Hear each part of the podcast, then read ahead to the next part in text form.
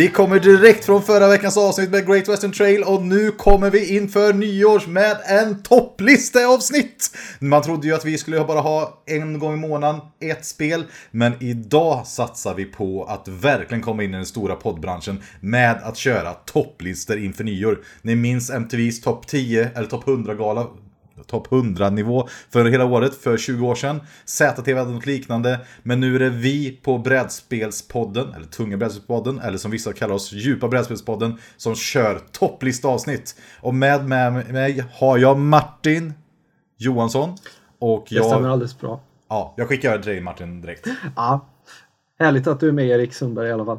Eh, vi ska prata lite om vad vi gjort eh, sen sist och hur vi tänker framåt. Eh, just nu spelar vi Food Chain Magnet. Vi har spelat två gånger utan expansion och nu provar vi catch-up-mekaniken. Vi har hunnit med en gång. Jag måste ju få förklara nu att anledningen till att jag jihade var ju också att vi kom direkt från en Great Western Trail-omgång.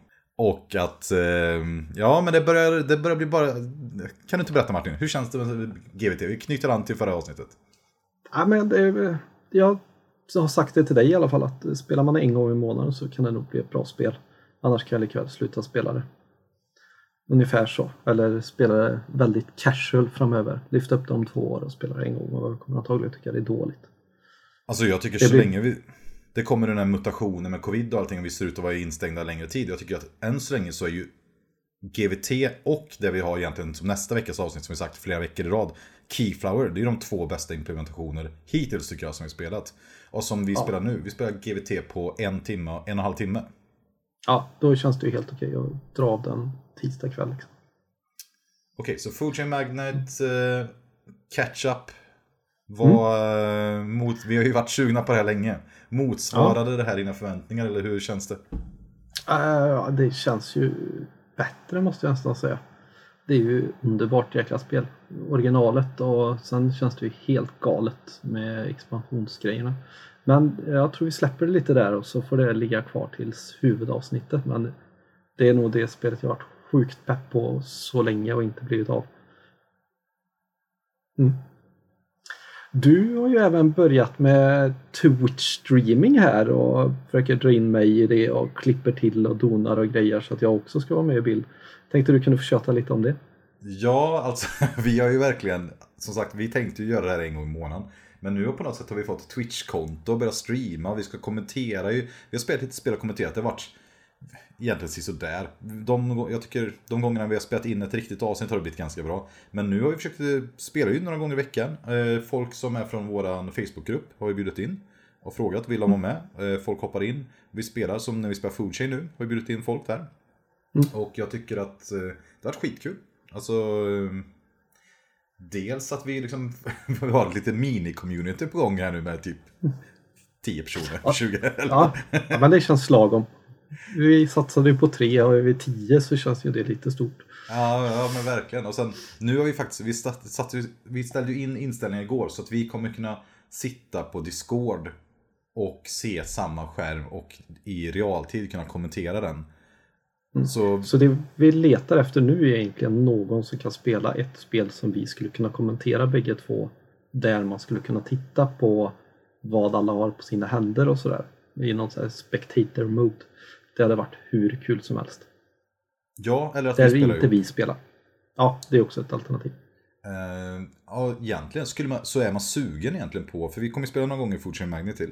Är man sugen mm. på att liksom, visa att man är bäst i tungviktarklassen här och bli hypad på vår stream.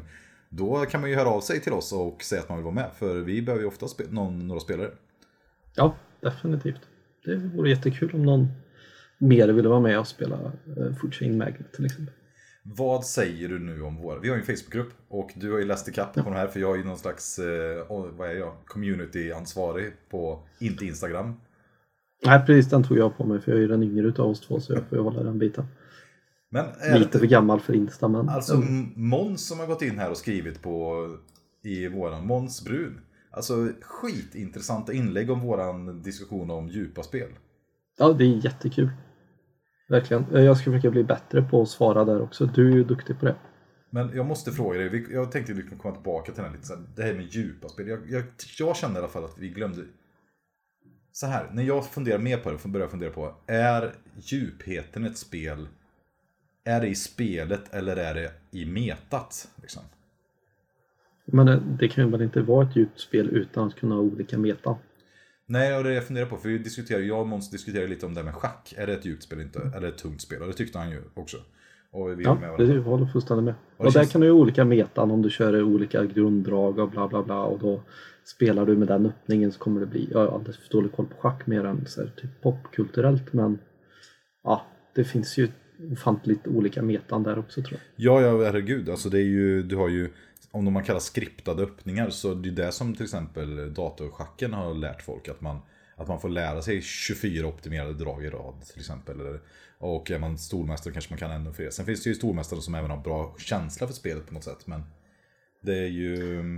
Nej, men det är intressant. Alltså jag tror vi får komma tillbaka några gånger till vad faktiskt ett djupt spel eller tungt spel är. Men på något sätt ligger det det är- här i metat. Ja, men jag kände när jag jobbade som väktare så hade jag en väktarkollega. Han tävlade i styrkelyftning och schack. Jätteintressant kille. Eh, han sa det, han var ganska duktig på schack så han kunde se tre drag framåt. Alltså vilken pjäs han än flyttade, hur, vilka tre drag det fanns framåt därifrån för honom och motspelaren. Men han hade haft någon ryss hemma hos sig som var typ bland topp 10 i världen eller någonting. Han kunde se fem drag framåt. Så han planerade fem drag, vilken pjäs han flyttade på, vilka fem drag. Det blir ju hur många kombinationer som Ja, ja helst. precis, precis. Ja, men det är väldigt intressant. Och då undrar jag, liksom, för vi pratade också med Hansa Teutonica. Är det ett tungt spel? Jag vet inte, men jag tror det. Jag vet ju bara att jag och mina Göteborgskompisar som jag pratade om någon gång, mina så kallade flashiga polare. Vi spelade ju Hansa Teutonica i fyra och en halv timme. Alltså det är... Skitsamma om det var tungt eller inte, men det var fan en fruktansvärd spelupplevelse. Jag spelade vi en gång till. Sen diskuterade vi flera veckor efteråt varför det blev som det blev. Spelade vi en gång till, exakt likadant. Och sen har vi konstaterat att vårt meta när vi spelade, det är att all, alltså för det är ju en sån här left, eh, vad heter det, left right bind, alltså helt enkelt du, varje spelares uppgift är att se till att den efter en inte gör någonting. Ja. Och så länge alla gör det riktigt bra så händer ju ingenting. Alltså så händer verkligen ingenting i spelet. Och eh, det var sjukt kul. Alltså senaste gången vi spelade, då så efter typ två timmar, kanske en och en halv, alltså det kändes som två timmar. Så var det första gången någon låste upp en, den här tredje actionen som det är det första man gör ofta i tur två i spelet. Det här var liksom efter hur lång tid som helst. Och då var det bara eh, han som är den som antagligen är, eh, han är svinduktig liksom, på spel och jättebra Magic-spelare. Han, bara, han såg helt, livsglädjen försvunnit ur hans ögon. Alltså, han bara, Martin som du har spelat innan. Alltså han, alltså han bara så här, nej, jag, jag vet inte om jag kan vara med längre liksom. ja, men jag kan, vara, jag kan sitta kvar liksom och spela liksom, men det här, det, jag, jag kan inte vinna härifrån. Liksom. Både, jag hade strypt ut honom fullständigt, det var skitkul. Det var expansionskorten. Men, men och Arvid som har suttit och genomlidit lidit, liksom, GVT under två och en halv timme har blivit utstrypt. Han bara, vi kollar på varandra och bara, nej, men då slutar vi. Ja. Ja, liksom, vi, kan inte ha en vi kan inte vara tre och umgås och det är inte roligt liksom. Så Nej, kommer, det är kast då. Men vi kommer aldrig mer spela det. Vi har sagt det, vi kommer aldrig mer spela det. Det är skittråkigt. Ja, ska vi gå över på topp tre tunga brädspel då? Ja men det tycker jag. Vi vi har, vi har gjort så här, vi har ju skapat ett dokument så vi skrivit in vilka tre spel vi tycker är bäst eller två eller en eller så här, men vi har försökt satsa på tre. Erik är ju lite duktigare än vad jag är så han har lyckats få tre på alla. Jag har nog inte lyckats med det så jag har några mindre. Men jag är lite bättre på att improvisera än vad Erik är så jag kör på den styrkan istället här. Men man kan ju säga också att vi har ju dem i, de finns inte någon inbördes ordning egentligen. Nej. Så jag tänker att vi läser, en, läser en, en av sina. Och sen så säger den andra om den har med sin. Och sen kan vi prata om den. Ja, precis. Jo, men alla är dolda för oss så vi vet inte vilka de andra har valt och bla bla bla. Allt det där. Ja, då kör vi igång då. Ja, okej. Så vi har topp tre tunga brädspel som första kategori. Eh, ja, vi, vi tänker vi börjar där det är som hårdast. Okej. Okej. Okej, vad, vad är ett av dina topp tre? Eh, jag har valt Barrage. Det har vi ändå recenserat och vi gav ju det fruktansvärt Ja. bra betyg. Varför, Ja, det- varför tycker du att det står i konkurrens mot alla andra spel? För att det gör någonting lite annorlunda men har fortfarande mycket mekaniker som andra spel har men de har förfinat dem. det märks att det är ett senare spel än tidigare utgåvor, till exempel Agricola eller något sånt där. De har liksom byggt på det jobbiga och gjort det bättre. Jag gillar också hur just att kartan är så bra i spelet också. Att den känns så, Mm. att den på något sätt fokuserar spelet, att vad, den handl- vad spelet handlar om på något sätt. Och sen tycker jag resursmekaniken är extremt intressanta. Just det här att du, ehm, om man vill då, vi har första avsnittet kan man lyssna på det, vi pratar jättemycket om det. Men att just den här att du spenderar inte resurser utan du, att du låser in dem och sen får loss dem. Mm. Det tycker jag är väldigt intressant. Jag med. Eh, har du den på din topp tre? Jag har den på min topp tre. Mm. Jag skulle inte med säga att jag tror att jag har den på en ganska stabil andra eller tredje plats. Mm, eh, pratar vi eh, Eurospel så är den nog etta eller tvåa för mig. Då får jag fråga dig så här. Vi är, eftersom vi har börjat spela ett spel nu. Food Chain Magnet är ett eurospel. Jag vet inte. Jag tror inte det. Jag tror inte Jag heller vet det. inte riktigt vad jag ska plocka in det men det Ja, men, känns eh, inte riktigt euro alltså. Nej, jag vet inte riktigt. Jag, jag kan inte riktigt definitionen. Men, men på något sätt, det är ju ett ekonomiskt spel i alla fall. Ett ekonomiskt strategispel. Jag med Food Chain Magnet på min topp tre efter vi har spelat det. Eh, ja, det har ju jag också. Har du också det? Ja, på topp tre ja. Vadå, har du Barrage, Food Chain Magnet och, och okej? Okej, Men nu får du prata om det. Okej, det som gör Food Chain Magnet är så bra. För det första är det, jag tänker så här att det handlar ju om att sälja snabbmat. Det handlar om att vara kapitalist och ta över hela världen utifrån sitt perspektiv att man är snabbmatsförsäljare. Det här gör det genom att kapitalisera på andras girighet och misstag och eh, kaos eller vad man ska kalla det. Det finns perfekt information i spelet. Alla val du gör spelar roll. Det är fruktansvärt, precis som ett kapitalistiskt system. Är du liksom nedbruten, i det, här, det finns inga socialbidrag i det här spelet. Det är bara, Nej, alltså check, det- det... är bara att checka ut. Så, Ja, det är liksom, riktigt hemskt alltså. och det intressanta av allting är att jag tycker att när spelet är att när man blir... Så här, jag spelar, man kan inte- försöker överföra till ett annat spel. Vi säger att man spelar eh, Great Western Trail säger vi. Eller eh, Agricola eller någonting. Alltså att jämförelsen är att du, in, att du får noll poäng. Eller du får Ja. gå och tigga tre varv runt bordet som vi brukar köra med för att få mat i Agricola. Alltså att just i foodchain att det går bra tills det inte går alls. Alltså, du bara, alltså det som händer är att du säljer massa burgare, allting går bra. Sen öppnar du en ny jävla snabbmatskedja i ditt kvarter. Börjar liksom konkurrera med dig med lägre priser. Vilket givetvis, vi alla, alla vet ju det att okej, pris är en sak. Men det som är bäst är ju att vara närmst. Har man Ja. vaknat upp liksom bakfull en gång och ska gå och köpa en pizza, då är det så här. Jag skiter i hur bra den andra pizzerian är. Den som är närmst är bäst. Eh, ja. Och, eh, Eller man är sugen på att gå till McDonalds för man har tittat på reklam. Man vet att burgaren egentligen inte är riktigt bra men man får det där konstiga suget i magen.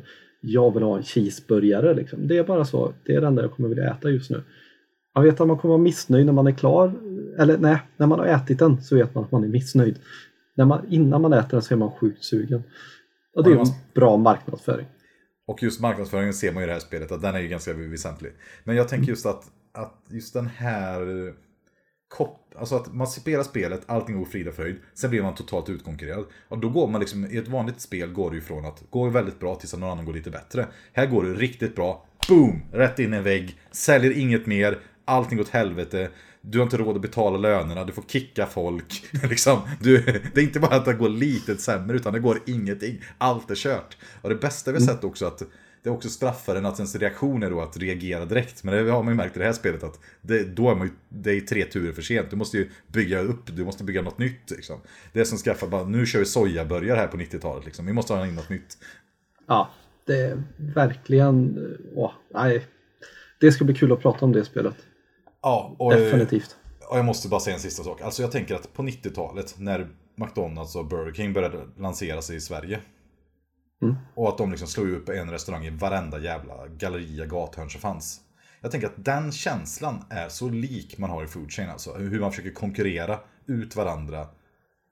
Över liksom hela, hela kartan eller världen och säga. Liksom att just den här Ja. känslan att bara Vi måste finnas, vi måste vara relevanta, vi bara kör, vi måste kött. Alltså de andra ska förintas. Sak samma om börjaren gör oss plus minus noll. Det är bara försvinner de andra så har vi vunnit.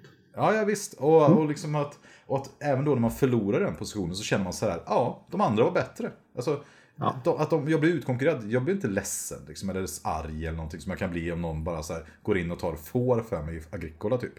För att de, och de bara skickar iväg dem, då känner man så här, oj vilket hatiskt drag, det där var jätteelakt. Här känner man så här, ja, la jag upp den här buffén till de här andra kapitalisterna, klart de går och tar de pengarna. Alltså, Ja. Och det är väl lite det vi gillar i 18xx-spel också. Att man faktiskt... Eh, det mesta hade man kunnat räkna ut och man var lite för girig, därför gick den till vägen. Nej men verkligen, jag tycker det är ett brutalt spel utan tekadett-känsla. Sista spelet jag har valt på min topp 3 då, det är Caverna. Det är ju helt chockerande. Ja men det, alltså jag tänker, det är ändå... Vi har spelat det så fantligt många gånger och det är ett så riktigt bra spel alltså. Vad är det du tycker gör det så bra då? Det är ju lite casual, tungt brädspel för mig. Är det för att du har spelat det många gånger eller för att det är ett casual-spel? Nej, det är nog för att vi har spelat så pass många gånger. Men inom tunga brädspel så hamnar du väl på den lite lättare delen av tunga brädspel. Det är mycket att ta in i början och det är mycket att lära sig men sen är spelet ganska lite mer förlåtande än allt annat vi spelar. Men vad är det som gör att du tycker att Caverna liksom är intressant och bra? Liksom? För du har ändå på topp 3 i din lista. Ja, men jag tycker det är ett spel jag tror jag snart om några år kan spela med mina barn. Eh, jag kan spela det på ett helt annat sätt med dig. Eh, vi har spelat det i familjesituationer. Vi har spelat det stenhårt eh, några gånger där vi verkligen har har man gjort ett felsteg så är man körd. Det finns en bredd som gör att man kan spela många olika saker. Du kan göra ja, farma, du kan bygga byggnader, du kan gå ut och slåss med troll i skogen och ta hem säckar med guld och sånt där. Liksom. Det är väldigt brett och det finns mycket att göra. Det är väl eh, om man nu lyssnar på Bitter och Tysk så är det ju där de tycker att den har blivit för mycket poängsallad och jag tycker väl att det är precis lagom poängsallad för mig och ändå vara ett tungt spel. Så om man tänker så här att om du skulle ha valt topp 3 sötsaker så skulle det här vara lösgodis på något sätt. Det är, lite, Ja. det är väldigt brett, ju, funkar bra. Alltså, jag älskar ju Caverna, jag tycker det är jättebra. Men jag kan inte förstå hur du har över min eh, på topp 3. Det är helt o... Ja, alltså... Jag valde att inte välja något 18xx-spel på topp 3. Det, Va? Varför då? Vadå valde? Vad menar du? nej, men jag tänker vi kommer göra en topp 3 18xx någon gång och prata om det. Och vi, för, ja, vi har pratat om att vi ska försöka hålla oss lite borta från det. Och tänkte jag då Nej, det har vi inte alls gjort. Jag har med massa 18x-spel på mina listor. Jag har med lite nerkänd men... eh, Men okej, nej. men, så du, men om du hade gjort en lista på dina topp 3 tunga brädspel, då hade du inte haft med ett 18x-spel? Ja, 1830 slår ju alla de här spelen. Ja, och 1849? Ja, alltså det beror på. Jag är kluven där. Ja, det gör det ju såklart. Men jag, Ja. men jag hade ju kunnat lägga in 1822 också. Och så hade min topp 3 varit klar. Ja, 1882. Det var det du menade Mm. tror jag. För 22 har vi inte spelat än. Nej, det 82 ja. Ja. Ja, Okej, Mm. för jag har ju på min topp 3, tredje sak är ju 1849. Så jäkla bra spel alltså. Ja, alltså det jag tycker att vi började ju för ungefär för ett år sedan spela mycket 18xx-spel. Mm. Och vi är ju ganska långsamma. Så Det som 1849 har som är så bra, det är ju att det är ett spel man kan spela på en kväll. Det har varia variation i sin setup som 1830 inte har. Om vi kanske det, om har man inte något, någon koll på 18, 18xx-genren så har vi en YouTube-video som vi pratar om där, eller jag gör. Mm. Och eh, 1830 är ett spel från 80-talet. 1849 kom tror jag sent, början på 2000-talet, sent 90-tal. något. Kommer inte ihåg nu. Ingen aning. Men det är alltså, man spelar på, i Sicilien, det, finns, det är berg och det är ute på en ö. Det är italiensk korruption, allting kostar pengar. Svinjobbigt, alla val i spelet känns fruktansvärt jobbiga och påfrestande. Och man är under sån otrolig press. Alltså det finns inget spel jag har spelat där jag från första beslutet i spelet är under press till spelet är slut. Nej. Det närmsta kommer är Eller vad, vad säger du? Hur vad mycket pre- press är det? Eh, Och där dis disconnectade Ja, gud, Food Chain Magnet ser man som man kan känna sig pressad likadant. Just det, för nu har du svarat men jag har inte hört det på Discord ja. Okej. Ja. Eh, vad tycker du är bra med, eller hur bra tycker du 1849 är? Eh, Tisdag kväll så finns det inget spel jag kommer välja före det om jag får valet. Nej, okej. En lördagkväll. Ja, men då finns det ju lite längre spel som man är sugen på. Jag vet inte om de är bättre, men jag spelar ju jättegärna mycket hellre 18, 17. Ja. Eh. ja. Och skulle man kunna ta rekommendera 1849 till någon spelare? Eh, definitivt, det tycker jag. Eh, gillar man... Jag, jag, jag tror inte på gatekeeping-spel, så är det klart, eh, är du intresserad av det, spela det. det. Du kommer ha en ofantligt dålig första upplevelse, allting kommer vara ångest och du kommer brinna inne med dina tåg. Och kan du kravla dig upp ur det och spela det en gång till så kommer du ha en av de bästa spelupplevelserna du någonsin haft tror jag. Men jag tycker ju att det beror ju på. Jag gillar ju självspäkningen. För mig att allting brinner upp och går åt helvete, det är ingenting som är dåligt. Nej, men man får ju vara lite små masochistisk emellanåt för att gilla de här spelen. Skulle man inte kunna vara, vara det och gilla tunga brädspel? Vad gillar Jag man tror då? inte Gaia Project bara, typ bara, oh, här har vi min ultramotor som pumpar igång. Nej, jag vet inte. Gaia tror jag. Men alltså jag tänker det finns ju andra saker. Nu är inte jag jättebra inne i American Trash men det kan ju också bli riktigt hårt och riktigt brutalt. Antagligen lika jobbigt krigsspelsmässigt som de flesta av spelen som vi gillar. Och där tror jag nog man kanske är mer åt det hållet. Eh, oklart, jag vet inte. Nej, intressant. Men tänker bara så spontant. Jag har ju spelat, eh, vad heter det då? Något Star Wars-spel när man spelar Imperiet mot eh, Just det, rebellerna. Star Wars Rebellion. Mm, precis, helt underbart spel. Massa konstiga regler hit och dit och skitsvårt att hålla koll på allt. Och man behöver nog spela det typ sju gånger för att bli bra på det. Så det... Men det är en jättetrevlig spelupplevelse för om man är Star Wars-fan. Liksom. Ja, jag spelade en gång, jag avskyr Star Wars, men och, temat funkar jättebra i det spelet. Men det är precis som du säger, det är bara för mycket småregler. Och jag spelar ju med vår vänliga kamrat Keith som vi ändå har nu pratat om några gånger när han lär ut spel. Vi får inte säga det högt. Berätta inte för Keith. Men man måste lära sig reglerna själv innan. Ja, eller så får man ta att man inte kan alla spelreglerna och att någon annan kan spela upp bättre och så får man arbeta ut därifrån. Ja, jo men så absolut. Det är lite mer Och så får man se typ tre learning games för att kunna allting. Men varje gång jag spelat det så har jag tyckt det varit jättekul och jättetrevligt. Tvåspelarspel är underskattade och det för oss ju till nästa topp tre eh, helt osökt här. För nästa topp tre är ju faktiskt tvåspelarspel. Ja. Eh, Ska jag ta min första då? Gör det. Great Zimbabwe. Det här är ju bisarrt. Kan inte du berätta, vad är Great Zimbabwe? Kort summering. Det är också ett splotterspel då. eh, Som jag anser är ofantligt bra på två men inte mer. Vi spelade ju man- igår. Det gjorde du på två, helt underbart. Jag felläste ett läge och så eh, förlorade jag spelet stenhårt.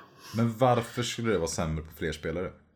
Ja, men jag tycker inte att man spelar, det är så uppenbart att det spelas mot två och därför blir det inte kul om man hamnar utanför. Eh, Okej. Catch-up-mekaniken har inte jag förstått mig på i sådana fall. Det kan mycket väl vara så. Nej. Så jag tänkte jag så tycker- spela För alla gånger jag har spelat det så känns det som att det är bara två som spelar om det och det är så lätt att se vilka två. Så att det känns inte värt att spela det som en tredje person. För jag tycker ju att det här spelet är precis tvärtom. Alltså för mig är ju, alltså de spotterspelen som vi har spelat, vi har spelat Food Chain många gånger, jag gillar ju Antiquity, vi har spelat Rules and Boats en gång, vi har Great Zimbabwe har spelat en tio gånger kanske.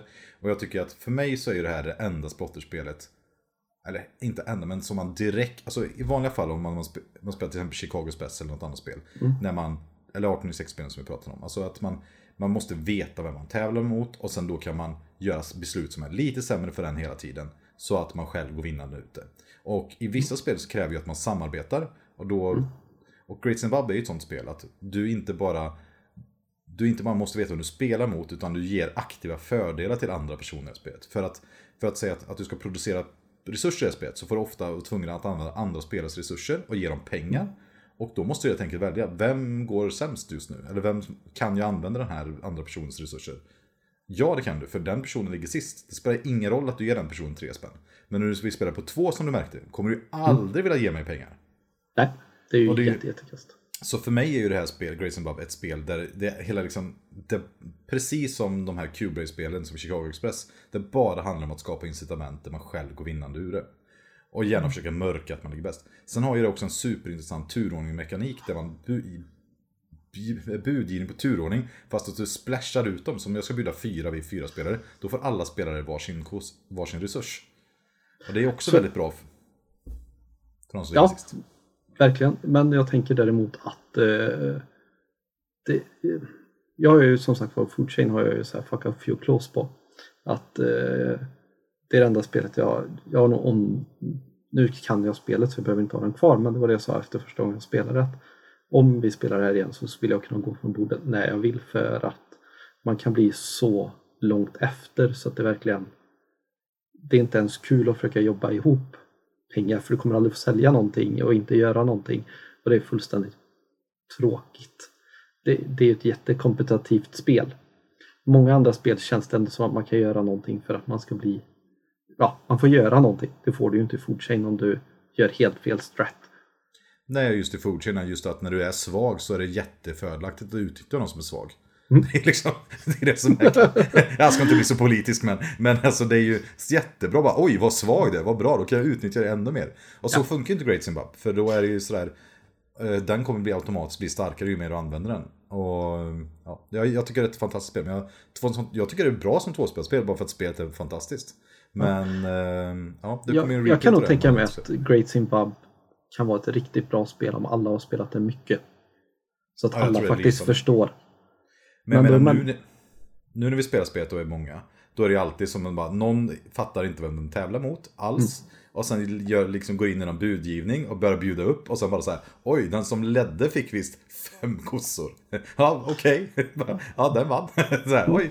Ja, men det, har, du har inte spelat Container vet jag ju, för att jag vet vilka spel du har spelat. Ja. Jag har inte spelat Container heller. Det sägs ju vara ett så här, ekonomiskt strategispel som är superskört. Alltså ett, mm. ett spel som ja, men det rasar när alla inte spelar som man på något sätt enligt de meter eller vad det är. Vilket är intressant i sig. Mm. Jag tror Great Zimbabwe är kanske ett sånt spel. Det kan nog stämma. Därför har jag lagt in det på mina topp två spelarspel. Och det är spel som alltid är ofantligt kul att spela på två personer. För man vet precis vad den andra kan göra så man kan prata mycket om strategisnack under spelets ja. gång utan att förstöra spelet. Håller med. Det är faktiskt väldigt bra aspekt som du tar upp. Väldigt bra. Vi har, jag håller med, vi har haft skitkul med spelet på två. Asbra. Ja. Asbra. Okej, jag tar mitt första då. Och eh, jag har Agricola som min trea. Mm. Det var, jag hade svårt att välja här faktiskt. Ja. Och jag har spelat, jag och min sambo har spelat mot varandra säkert 55 partier ska jag gissa Agricola på två. Och det är ju stenhårt alltså. Ja. Det är ju verkligen nollsummespel och man bara försöker liksom alltså, denia allas resurser. Bara ställa sig på read fem gånger i rad och sådana sjuka grejer. Ja. Som gör att, eller klassiken, ställa sig på lera, köpa upp alla ställen man kan äta, köpa mat så den andra får svälta. För vi har ju husregeln att kan man svälta man måste man gå ett varv runt bordet. Mm. Med handen ute. Det är så jävla grisigt. Mm. Nej men jag tycker att, eh, och vi har ju spelat Caverna som är ganska likt på två, mm. inte alls lika tajt då givetvis men Snabbspelat, ganska roligt, hög variation när jag kolla. Och vi har spelat även ihop på internet, typ 100 matcher. Eh, jag tycker ja, det är kul spel. Mm. Eh, jag har inte spelat det så mycket. Har du spelat någon gång på två? Aldrig. Jag har spelat det, jo kanske en gång mot min fru, oklart. På typ du? någon telefon. Vi spelade ju på Caverna en gång på två. Det är, vad tyckte du om det? Nej, jag, mindre än fyra Caverna känns lite bortkastat. Ja. Okej, det var min trea. Mm, ska jag, eh, jag valde mellan två stycken på tredjeplatsen här, men jag tog mm.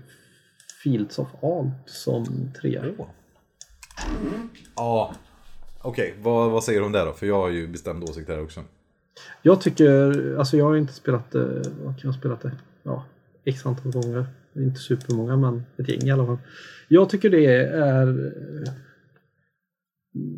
det är tillräckligt mycket val så att man måste tänka igenom vad man gör. Kanske inte tillräckligt interaktivt mot varandra för man har oftast två väldigt olika strategier men jag måste ändå veta min bildorder eller hur man vrider och vänder på det en stund framåt för att det ska bli ett bra spel. Sen, eh, alltså jag gillar ju typ alla hans spel som jag spelat hittills så det gör ju också att det hamnar, det gör det ju lite bättre på något sätt för mig i alla fall. Och det ska vi säga att det här är ju Uwe Rosenberg, nu ser han. Eh, och han har ju gjort faktiskt då Agricola och Caverna som vi redan pratat om. Mm. Och det måste man säga att det är av alla spel som vi har spelat, vi har ju spelat många UE-spel. Mm. Och vi har ju också War. Jag och min sambo spelar ju det också. Och jag hade med Agricola istället. Mm. Nu för tiden, ska, om jag ska vara ärlig, så spelar vi hellre Fields of på två.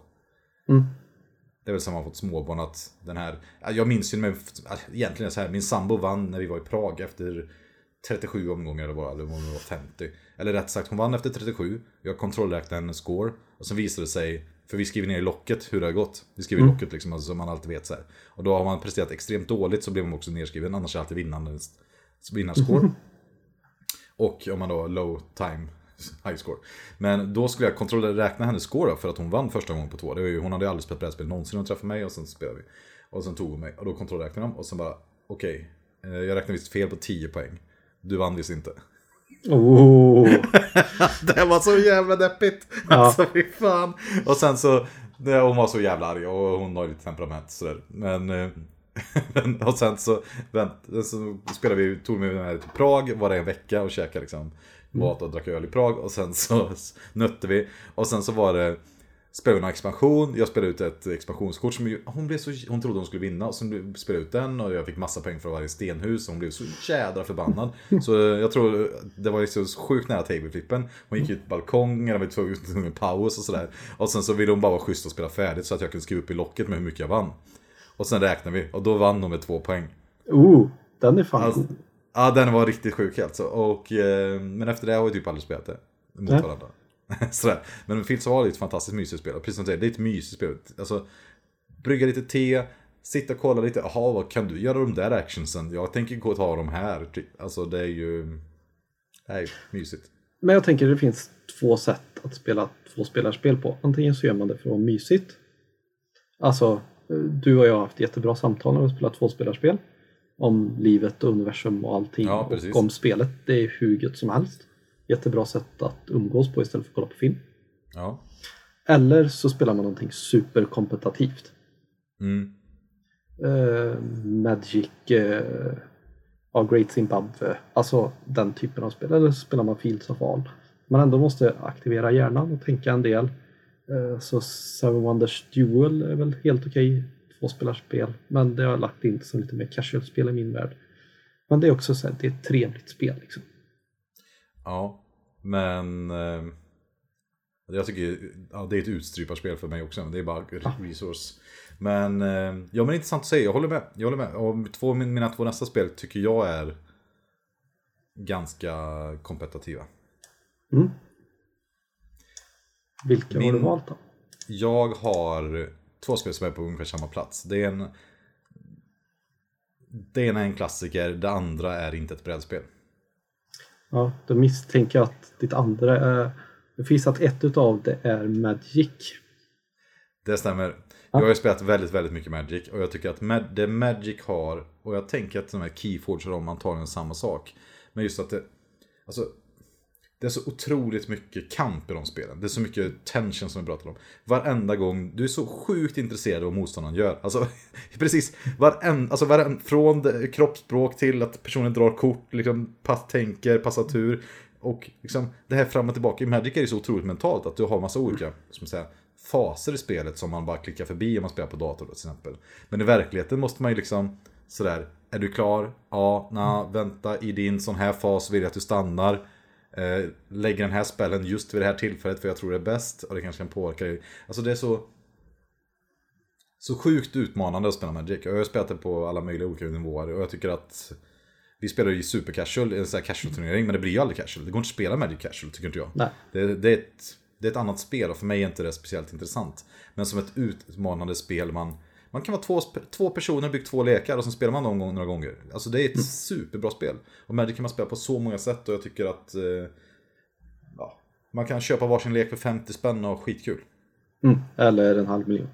Eller en halv miljon ja. Ja. Och eh, ja, Men jag tror vi båda två, eh, alltså Magic ligger väl oss för... Eh, vi spelar nog inte Magic nu för att vi har inte så mycket tid över att spela det kompetitivt så därför spelar vi brädspel istället. Ja, för mig är det också den här, för min största, det är egentligen det vi gör idag, att vi sitter och har ett samtal om spel. Mm. I Magic har jag märkt, vi har ju åkt på resor runt i världen och liksom spelat Magic och sådär. Men du kan aldrig prata. Det är ni som menar du, du. Ja, precis. Men att, ja, mina Magic-kompisar, men att ja. Att man kan, all, man, pratar, man kan aldrig prata om sina matcher. Det är aldrig någon som är intresserad för alla har bara spelat sina egna matcher och man har aldrig varit med på samma sak. Och det märkte jag att då, här, nu när man inte har så mycket tid i livet så vill man ju träffa personer man tycker om. Mm. Och sen vara med dem och sen aktivera sig med dem. Det är därför jag tycker om interaktiva spel. Ja. Men det som händer då egentligen är att vi åker till ja, men Paris och sen så går vi och käkar gött och dricker vin. Och sen drar vi in och spelar en turnering i åtta timmar. Där vi bara pratar i tio minuter mellan rundorna. Och sen sitter man och umgås med andra personer från hela världen. Och det är ju trevligt liksom. Mm. Men i den fas man är nu, när man inte hinner umgås ens med sina kompisar. Då känner man såhär, jag vill spela ett spel med mina vänner när jag vill spela, spela spel. Ja. Uh, jag hade också, den låg också där uppe med. Jag, jag har ju sagt uh, brädspel så jag tog bort den. Lite som att jag inte valde. Okej, okay, så du tycker Race for the Galaxy, mm. har du spelat det? Det är riktigt jäkla bra spel alltså. Ja, är det ett brädspel? Uh, jag tänkte ju... Vet inte. Ja. Det, det är klart det är det. det ja, Dominion är ju också ett brädspel. Ja, alltså definitionen av brädspel, det är ett spel som finns på Board Game Geek. Ja. så ja. enkelt är det. alltså, det är skönt att vi börjar så komma på vilka definitioner vi har i alla fall. Ja, men på något sätt. Men jag köper ja, samma. Ska du ta din sista eller ska jag ta min sista? Eh, jag kan ta min sista så kör vi varannan. Jag tog Twilight Struggle. Ett spel okay. som jag spelat alldeles för lite. Men ja. Eh, det är också, det känns som att om man nu hittar en kompis och spelar det med där ingen har spelat det så känns det som att man har ofantligt mycket spel att utforska tillsammans. Eh, och det tror jag det är så avgörande vem som gör vad och sådär. Jag har inte läst på om det, det finns säkert sjuka strategier som gör att man vinner och sånt där. Eh, inte så bra koll men det är riktigt mysigt och när man väl har ställt upp det så vill man ju gärna spela det typ fyra gånger för setupen är ju sjuk. Mm. Ja, alltså jag har ju Twilight Struggle också med här och jag tycker att det är ett fantastiskt svårspelspel. Och för mig var det ju när jag spelade ju med jättemycket Magic, sen började jag spela brädspel och då köpte vi Agricola och då spelade vi det hur mycket som helst. Och sen undrar man så här, vilket annat spel ska man köpa? Varför ska man inte bara spela Agricola? Och då kollade vi upp, då hittade vi Puerto Rico. Mm. Och sen så när man förstod att Board Game Geek fanns någon gång, då var ju så här Twilight Struggle ett, så här, spel som låg jättehögt. Mm. Och sen tog det massa år innan jag köpte det, så köpte det och då har jag spelat det med dig och min uh, vän Arvid från Göteborg. Mm. Och uh, det har varit magiska upplevelser alltså. Allt, för det handlar ju om kalla kriget, man är Sovjet, Sovjet mot USA, man tävlar över hela, hela världen, är ju ens spelrum mm. på något sätt. Och det är verkligen, det är så fruktansvärt spännande och läskigt hela spelet. Och fram och tillbaka och hela den här biten. Jag tänker att det spel som fångar, det, eller det som spelet fångar bra är att man känner ju sig som eh, Sovjet eller som USA man säger bara nu jäklar fick jag jänkarna skit här i Mellanöstern. Här ska de inte vara och hålla på. De vill bara sno all olja. Haha! Ja, men jag håller med. Alltså det, och, och, just den här grejen att det som är intressant i spelet, man vet ju aldrig. Man, man, det finns scoringkort som finns i kortleken dolt som kan mm. komma upp och någon kan ha det på handen. Och eh, då kommer en viss region få ge poäng. Och det som är så intressant är ju att man vet inte, har du eh, som Afrika på handen eller har jag Afrika på handen? Det vet ingen, eller har ingen Afrika på handen? Men det som är intressant är att om någon börjar ställa in massa trupper i Afrika, då kommer jag direkt tro bara, har han Afrika på handen? liksom, så här, och redan jag tänker exakt så måste det varit i kalla kriget. Vadå, Sovjeterna skickar massa agenter till Budapest? Vi måste dit! Liksom, ja. Spring dit, skicka alla ni har. Och, nej, men jag, jag tycker det är magiskt. Stora problemet med det spelet är precis vad du sa från början. Man måste vara på något sätt samma nivå. Man måste kunna samma kort. Liksom korten på samma nivå. För det är kortspel, man behöver kunna alla spel om man ska spela det bra tror jag. Eller det vet jag att så är det. Mm. Och... Jag tror första gången vi spelade typ spelade vi det fyra gånger. Jag spelade Sovjet och du spelade USA. Och så här, okej okay, nu har det gått 20 minuter in. Vi resetar för eh, jag kunde inte korten liksom.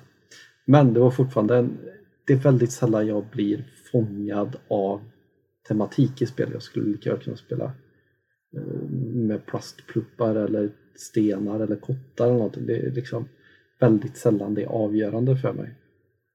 Ja men det är magiskt alltså. Och de här korten att de är menar, att man har fått lära sig massa historiska händelser som man missat också. Som, mm. vad heter han, Ames Chavez, han eh, eh, spionen till exempel i USA som, ja, det finns massa av de här olika eventsen i spelet som Ja, men man blir verkligen influerad av det. Alltså. Och sen har ni vansinnigt bra implementation både på stream och, eller på Steam och på iOS. Mm. Ja, alltså superbra verkligen. Jag kan verkligen rekommendera. Ja, så det var våran tvåspelarspel. Det var ju en uh, nice lista där. Ja, det tycker jag verkligen. Ska vi, ska vi bomba vidare till uh, Ja, vi får nog skynda på lite tror jag. Uh, glada okay. överraskningar är ju nästa kategori. Jag valde den kategorin lite så här, men jag tänkte, vad, när blev man glatt överraskad av någonting?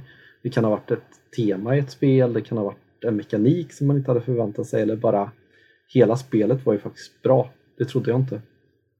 Okej. Okay. Och ska jag då ta med någon här rollen? Ja, jag tänkte du får börja. Okej. Okay. Jag blev väldigt glatt överraskad. Och det här blir som promotion för nästa avsnitt, eller om det blir nästa avsnitt, som vi har Keyflower. Alltså Keyflower är ett sånt här klassiskt spel som ligger på BG Topp 100, man har kollat på det och bara säger så här, ja, är det här verkligen skitkul? Man blir liksom inte upphetsad av spelet. Det är inte det nya heta, man vill inte köpa det. Man vill, ja, sen verkar det dålig regelbok, men man vill inte lära sig det. Och, eh, men då spelar vi det. Och bara... fruktansvärt bra spel alltså. Intressant från första val till sista hela spelet. Högt tempo, jätteintressant aktionsmekanik, superintressant worker placement. Alltså herregud vilket intressant spel. Det, jag, blev, jag blev verkligen så överraskad. Och jag skulle förvåna mig ännu mer om du inte hade Keyflower här som en överraskning sista. Ja, saken är jag hade ju ingen koll på det. Vi tog ju en promenad. Och så pratade vi om att vi måste hitta äh, någonting att kunna podda om. Eh, eller spela på nätet, jag kommer inte ihåg vilket det var. Så pratade vi om det här jag bara tänkte, ja men Erik, eh, tycker han att det här är ett bra spel som de andra kan spela så kan jag vara med och sen la jag ingen mer energi i det spelet. Så jag var ju typ blank första gången vi satte oss ner. Jag hade inte läst någonting om det. Jag hade inte förstått vad temat var mer än att det var konstiga pluppar som man kunde ställa eller på olika ställen och det fanns lite olika så här, eh, pengaekonomier i val av Maples istället. Men det verkade ju trevligt. Jag är ju ganska öppen innan jag spelar spel. Jag behöver inte lägga ner 48 timmar innan vi spelar ett spel. Jag tänker det kan jag göra någon annan gång i mitt liv. Sant. Så vad har du med på din lista då? Vad har jag med på min lista? Jag har med Hansa Tetonica.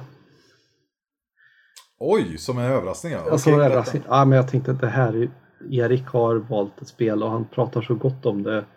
Och det verkar så tråkigt. Det, det känns ju lite som att dricka ett torrt vin som har gått ut för två månader sedan. Liksom. Nästan på väg att bli eh, vinäger. Där någonstans var liksom min upplevelse av din diskussion om spelet.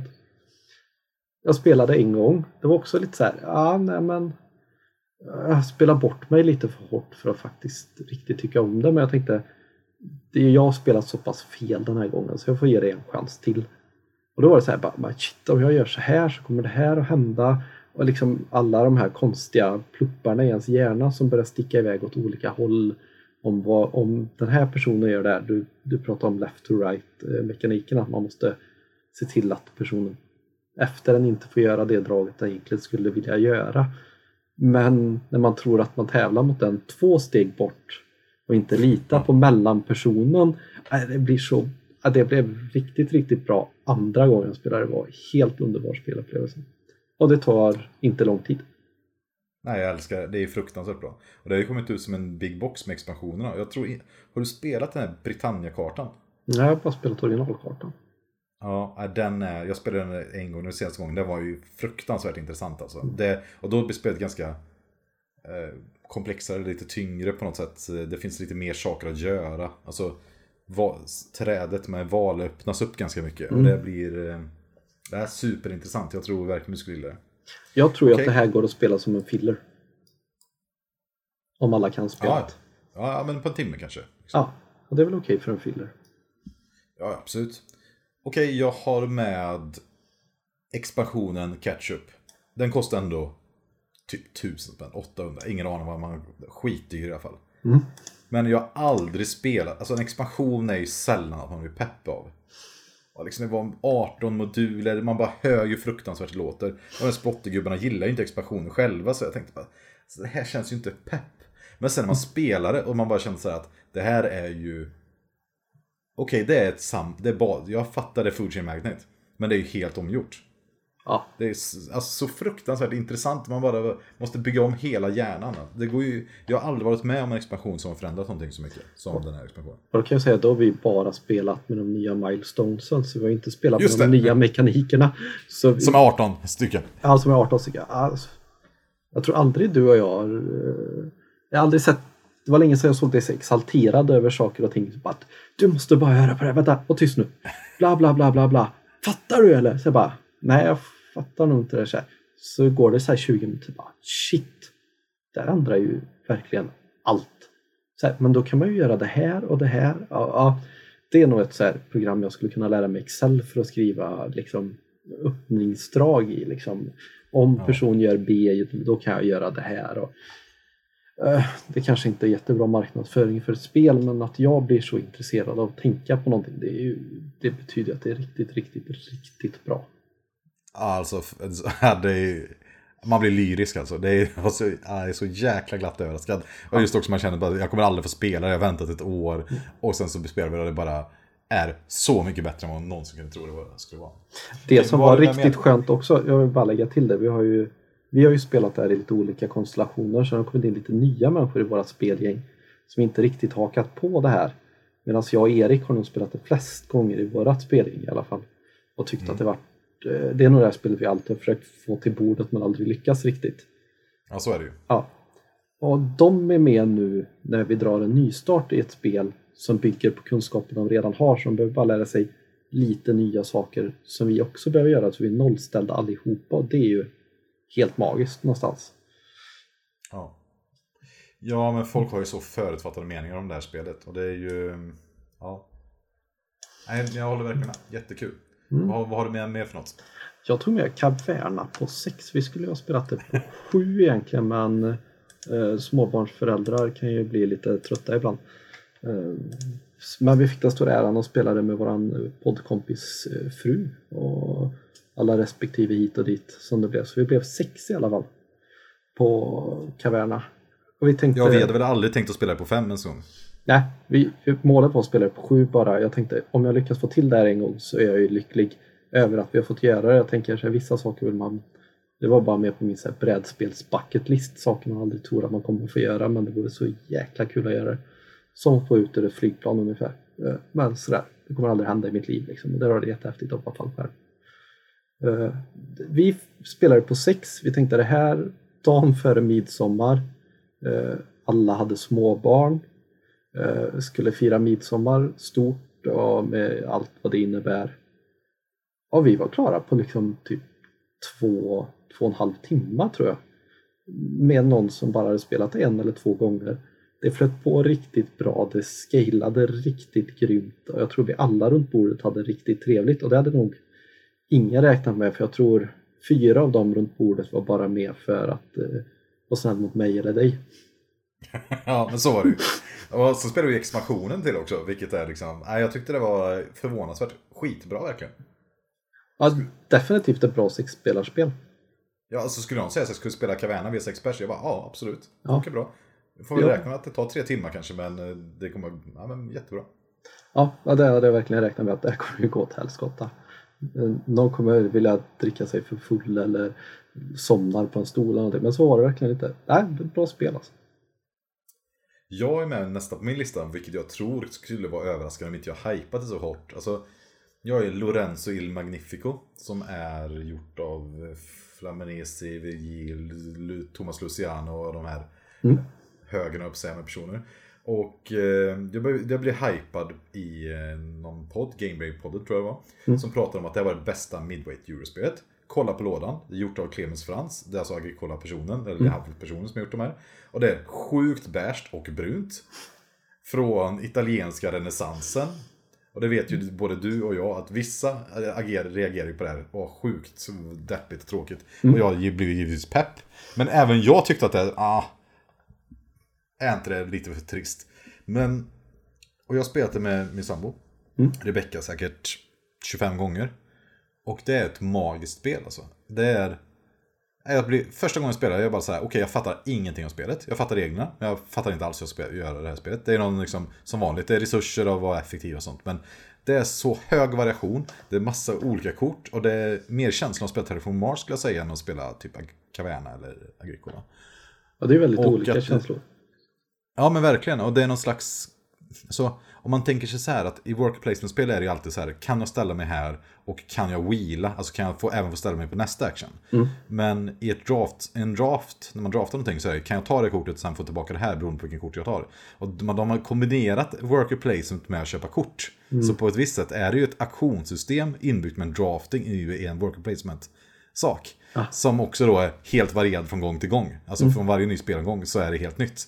så det är, det är, och sen har de sjukt bra expansion också som gör att eh, man får asymmetriska Marco Polo-egenskaper som Luciano också gjort. Äh, det är...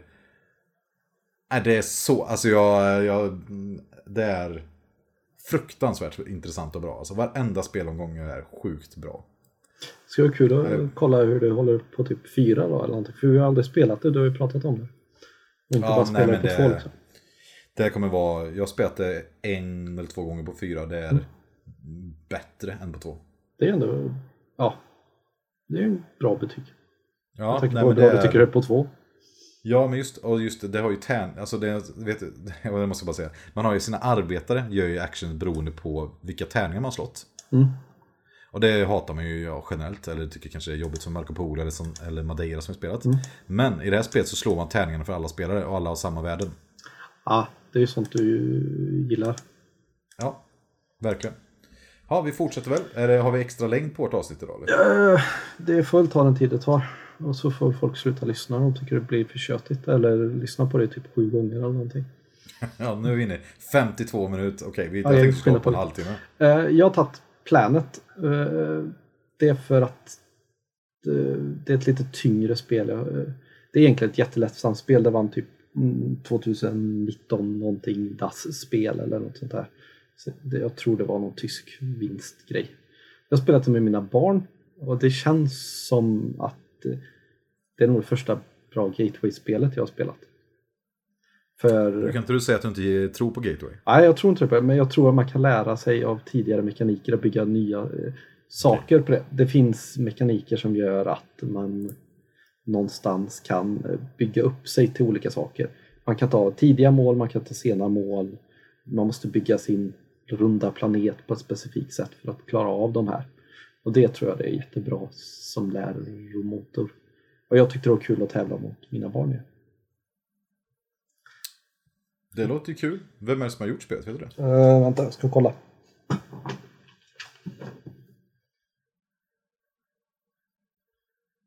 Eh, Sabrina Mirano tror jag det står på okay. lådan. Känner inte till. Det har vunnit årets familjespel och massa konstiga grejer. Det var jättestort 2019. Ja, ja. Bra spel i alla fall. Det, det, låter ju högst intressant när man får barn som är lite äldre. Jag köpte ju Agricola familjevarianten här på Black Friday. Du, du hoppas? Jag hoppas jag. det är några år kvar. Min son är tre liksom. Det, ja, det, det är ett tag kvar. Men, eh, ja, men Planet alltså. Intressant. Bästa mekanikerna? Eh, japp, ska jag eller du börja? Eh, ja... Jag kan ta. Och där är ska vi vara. Jag hade jättesvårt att välja här alltså. Jag lyckades bara hitta två. Eh, du är en rad för långt ner bara så du vet i dokumentet. Eh, jag valde eh, så här spännande resursåterhämtning som en av dem. Det finns i Barrage där man snurrar hjulet. Eh, där du committar saker men du får tillbaka dem. Och även i Keyflower då, där du faktiskt sätter ut saker på vissa pluppar och vinner ur den får du tillbaka din resurs.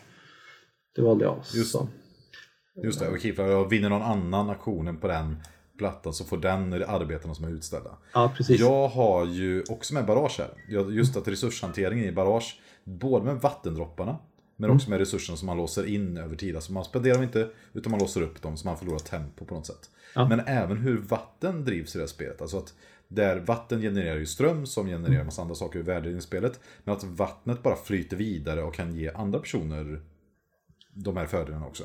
Ja, ja precis. Så, så det vatten är snarare än, finns det tillgång, när får man använda det? Mycket intressant tycker jag. Alltså det är väldigt annorlunda. Det är lite som att man spelar, det känns som i och för sig, har vi Agricola som referensspel som alla borde spela? Eller vad? Ja, det tycker jag. Men, men som om man hade en pott med trä som alla hade använt och sen kom de bara tillbaka dit så kan någon annan använda de träna. Och sen Ja. kan man ha, ta en action och ta alla träden till sig och sen när man spenderar dem så kommer de tillbaka till potten. Ja, men det är kul med lite så här att det inte är definitivt, eller det är det ju, men inte som på det klassiska viset. Jag gillar det. Ja. ja, min nästa mekanik här då är att eh, 1849 det vi pratade om, det karga landskapet, bygga upp eh, tågnätverk i Sicilien. Och där kan man, alltså problemet i de här spelen är ju att det är svinläskigt att få dåliga bolag som man måste ansvara över som president. Men i det här spelet kan man faktiskt stänga sitt eget bolag. och det är någonting som man ser så här, man tänker så här, okej, det är tågspel, jag ska köra ett tågbolag, jag är chef. Och sen så helt plötsligt börjar man inse, okej, det kan vara en fördel att faktiskt stänga sitt bolag. Och hur ska jag kunna utnyttja det här till att tjäna mest pengar? Ja, det, Den mekaniken är sjukt intressant alltså. det är även alltså det här med att få ett bolag dumpat på sig är ju helt underbart i 18xx spel jämfört med mycket annat. Så här, du var för girig och investerade i mig så nu får du ta hand om den här påsen skit.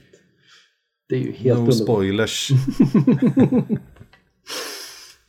Vad har du för någon sista mekanik då? Äh, auktions överlag liksom. Ta en, din favoritaktion då. Favoritaktion. Uh, nej men jag tänker att det är en sån övergripande grej som så många spel blir det bättre av. Mm. Eller det ökar metat i så många spel som inte hade haft det annars och det gör det. Keyflower till exempel, auktion och ställer sig ut på de här och ställer sig någon och aktiverar den då blir den helt plötsligt mer intressant för då kommer jag få tillbaka något annat. Men det kommer ju alla andra också tycka så jag kan inte ställa ut för mycket där för då kommer någon annan ta den ifrån mig. Så ja, auktioner överlag gör väldigt många spel väldigt mycket bättre skulle jag säga, eller mer varierade och det gillar jag. När Rainer Knizia släppte alla sina auktionsspel och även då på sent 90-tal så var det ju någon slags meta i brädspelsvärlden att släppa spel med auktionsmekaniker. Princess of Florence till exempel är ett spel som vi spelat också som var väldigt stort 2003. Tillsammans med Agricola. Och eh, det som då, här har det ju beskyllts till de här designerna att att det är en slö mekanik med auktion för att spelarna själva balanserar spelet på något sätt. Men eh, jag håller med dig. Jag tycker ju att eh, det, meta byggs ju direkt när det finns auktionsmoment i spel. Ja. Och det blir så... Spelet blir så himla annorlunda när man spelar det med en ny spelgrupp. Det kan bli som ett helt annat spel och det är jätteintressant tycker jag. Ja, verkligen. Och jag ju som, jag hade ju faktiskt vattenfallsmekaniken här i 1806-spel som en av de resurserna jag tänkte, eller jag hade. Men eh, jag har faktiskt min sista här. Har jag merger-mekaniken i Indonesien.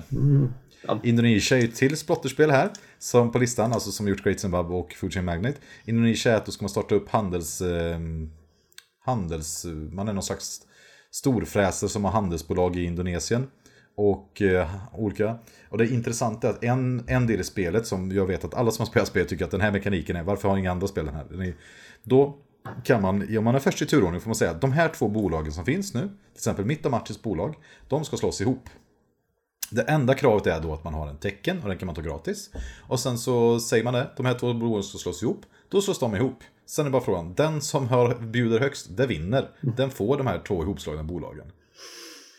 Och den skräcken som finns i den merch-rundan är så... Det finns inget annat jag har upplevt i något spel. Alltså just att man bara så här, åh, så sitter man, det värsta, typ, det värsta som kan hända, så man tänker så här, okej, mitt bolag här är safe. För ingen har råd att betala över det. Och sen så är det någon annan då som tänker likadant, men att mitt bolag är bäst. Och då merge, låter mergea sitt eget bolag med någon annans bolag som, någon vet, som den vet att den här andra vill försvara. Börjar driva upp priset och man bara nej, nej, nej, låt det inte ske, låt det inte ske. Och sen bara ser man det bara nej, han bjöd för mycket, nu har ju han nya pengar. Och så tänker man så här, okej, det är lugnt, han kanske ska ha de här pengarna till något annat. Och sen bara, okej, är nästa person att mergea? Och- då man bara, nej, nej, nej, nej. Jag bara, jo, jag mergar det här risbolaget med det här kryddbolaget. Och man bara, nej! Allt är kört! Det är verkligen den känslan. Och sen bara lägger man sina budgivning efter budgivning och bara, nej det är åt helvete, det går åt skogen alltså. Ja, det är...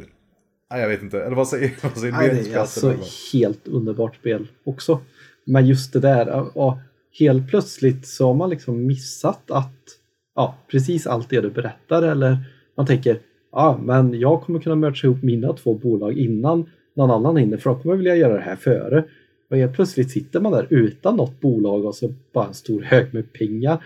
Vad ska jag göra med den här? Det är ju totalt värdelöst. Jag kan inte använda det till någonting för jag kan inte mercha ihop något annat bolag där jag kan återinvestera mina pengar i. Så de bara ligger här på en hög. Nej, de det växer det som är så- inte. Precis.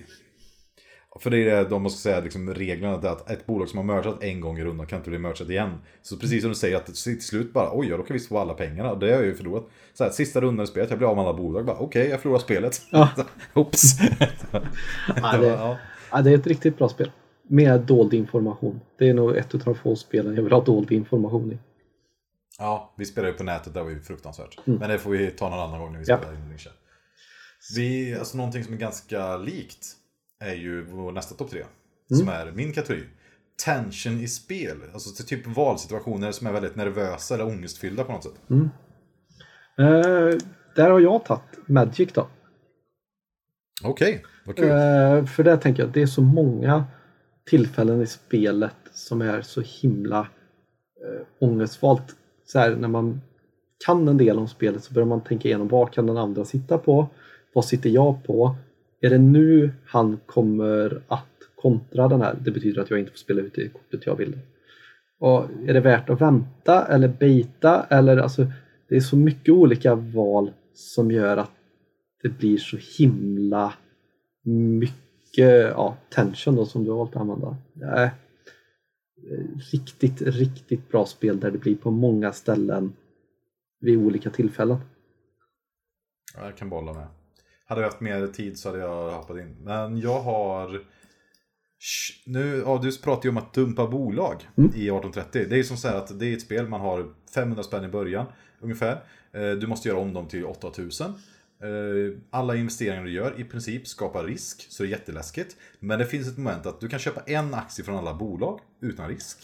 Köper du en andra aktie, då kan du vara den som får ta över bolaget när det börjar gå dåligt. Om någon annan då säljer av det. Så det är just ögonblicket man funderar på, okej, jag behöver göra mer pengar. Kan jag köpa den här andra aktien? Kommer den här personen direkt sälja av det här bolaget? Och du sitter bara så jäkla nervös och du bara så här, okej, jag förlorar antagligen spelet. Eller ännu värre som jag spelade häromdagen. Jag bara säger, okej, köper den här aktien och personen säljer det här, då förlorar vi båda spelet. Men om inte den, den personen gör samma bedömning som jag, då förlorar bara jag spelet. Ja. sådär, okej. Och bara sådär, man bara såhär, okej, jag köper den här aktien, försöker se lite casual ut. Ofta försöker man göra något annat ett drag innan bara för man måste bara, kan jag verkligen, kan jag verkligen, kan jag verkligen? Och så bara, ah, okej, jag köper andra i BMO. Pass, alltså köper den, pass. Och sen sitter man där när det är den personens tur, man bara det är så tung, alltså det är så tung klump i magen så ser man bara de tar hela stacken med aktier och bara slänger in. Man bara nej! det är så. och, och samma sak, pu- utpusten när de bara säger okej då köper jag den här aktien. Man bara oh. ja jag, jag har tagit med 1849. Det är ju av samma anledningar som du har tagit 1830. Liksom. Ja, det, Ah, men ja. 1896 alltså. Det, det är svårslaget. Ja men sjukt spännande verkligen. Sjukt spännande. Okej, så 1849 Magic hade du. Och, men eh, då har jag, får jag ta en till då. Eh, jag kan ta min sista då. Eller du kanske bara tagit en? Ja, Kör. jag tar eh, turordningen i Fortune Magnet. Ja, den kan vara ofantligt avgörande på så många olika sätt. Alltså. Ja, och under så många turer, alltså nästan varenda. Så saken är så här att turordningen bestäms av hur många personer du skickar till arbete. Om du har massa tomma platser i din, ditt företag, då kommer du gå först i turordningen. Men problemet är att du offrar ju alla de här sakerna du har försökt skaffa genom att ha tomma platser i ditt företag. Ungefär. Ja. Men att att vara sist ger dig mest information och vet vad du ska reagera. Till exempel finns en jätte, har det kommit en radio i stan som marknadsför jättemycket pizza. Så det blir värsta pizzabombningen. Ja, då är det ganska bra att vara sist och köpa på sig några sköna pizzachefer, vet du, kockar som kan stå och vända pizza liksom till nästa, nästa runda. Ja. Och just då göra den bedömningen att den här rundan så måste jag ha information kontra jag vill optimera mitt företag. Alltså den, den avvägningen är så fruktansvärt jobbig. Och det allra värsta är ju att om du vet så här att okej, okay, någon annan kommer göra samma bedömning och släppa folk från sin struktur. Ja.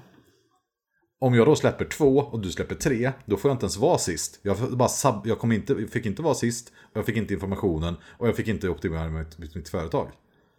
Ja, midmaxa brukar ju du generellt inte gilla annars.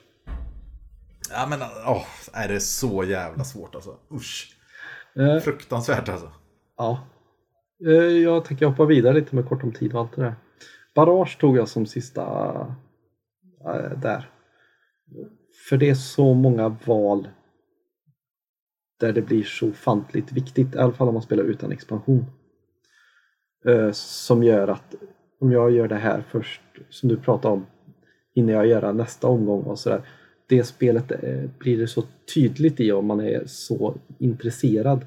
Caverna är det lite så här, ja visst okej, okay. Jag fick inte göra den här rundan, jag kommer få göra den nästa runda. I Barrage är det så här, okej, okay, dör jag nu? Nej, men jag är väldigt skadad. Hur kan jag lösa det så att jag skadar den andra lika mycket och sabbar för den? Det tycker jag är, är bra i det spelet. Ja, men just att kartan där, precis man ska sätta ut om någon sätter före mig, efter mig. Hur påverkar det vattenflödet? Ja, det är sjukt svårt. Och de här tech-tilesen som man ska köpa. Ja, det är, det är jättesvårt. Men just Caverna hade jag faktiskt först med på den här listan. För jag tycker att vårt meta blev ju att vi var tvungna att ruscha vissa byggnader som vi tyckte var OP. Ja, det håller jag med om. Men sen försvinner det, det ganska kort. Ja, absolut. Men just den ögonblicket är ju så här att okej, okay, jag kan köpa den här byggnaden fyra runder tidigare än vad jag tycker är optimalt. Ja. Måste jag köpa den nu liksom? Men det jag tänker i Barrage det... så fortsätter det hela vägen. Det tar inte slut ja, ja, där. Absolut, jag håller med. Eh, jag har ett sista spel här. Age of Steam. Vad säger du om auktions eh, och lån, lånedelen? Alltså man börjar i skuld i Age of Steam. Mm. Eh, du ska, sen har man en auktion om vilken turordning och vilka specialabilities man ska ha för rundan. Och alla i auktionen förutom den som passar ut sist förlorar pengar som de bjuder. Ja, det är ju riktigt bra gjort alltså.